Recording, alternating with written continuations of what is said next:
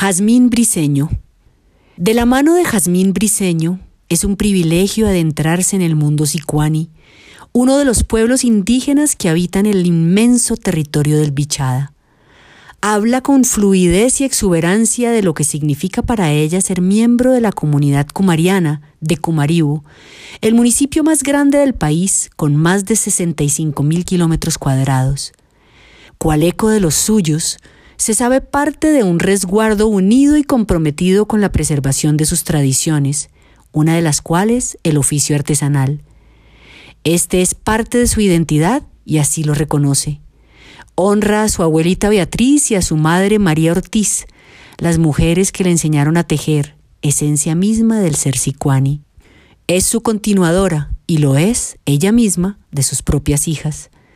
Todas estas mujeres son hilos que se unen generación tras generación.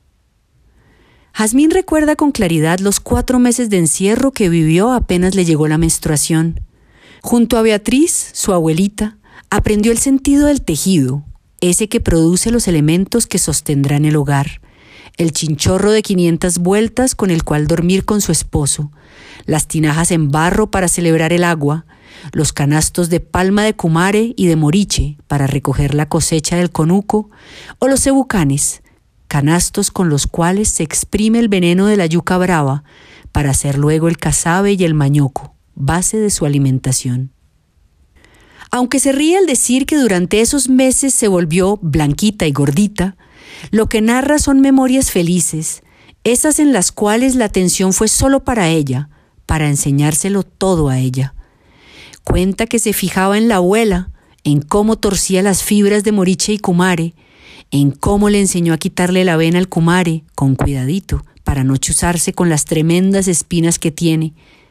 La vio teñir las fibras con las hojas grandotas de la teca o con el jengibre amarillo o cúrcuma. También cómo veía llegar en la tarde al abuelito Juan, cargado de cogollos que se iba a recolectar selva adentro desde la madrugada. Allí le contaban lo que representaba cada símbolo que se teje sobre los canastos, historias que sigue repitiendo a quien se las pregunte. Y así, meterse en el canasto es meterse en un universo, uno en el cual nada un pescadito en las aguas de sus caudalosos ríos, se imprimen las huellas de un mamífero sobre la tierra húmeda marcando su paso. Se dibuja el poderoso árbol de la vida sobre el cual se sustenta su historia fundacional. O los chamanes construyen y se esconden entre laberintos para que un rival no le haga nada malo. Como vemos, ninguno de los 32 patrones que vemos tejidos sobre un canasto sicuani es fruto del azar. Es la traslación geométrica de su cosmogonía y así la preservan, plasmándola y contándola. Al salir del encierro, a Jazmín, esa niña convertida en mujer, la recibió una fiesta, por estar ya preparada para la vida que le tiene deparado el destino.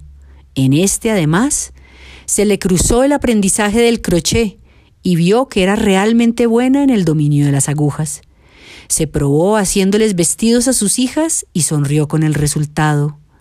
Hoy combina esa tejeduría que le aprendió a sus mayoras con el trabajo en aguja y logra unos canastos y contenedores de una belleza infinita. Jazmín lo sabe y seguirá haciéndonos viajar por sus paisajes y creencias todavía por mucho tiempo más.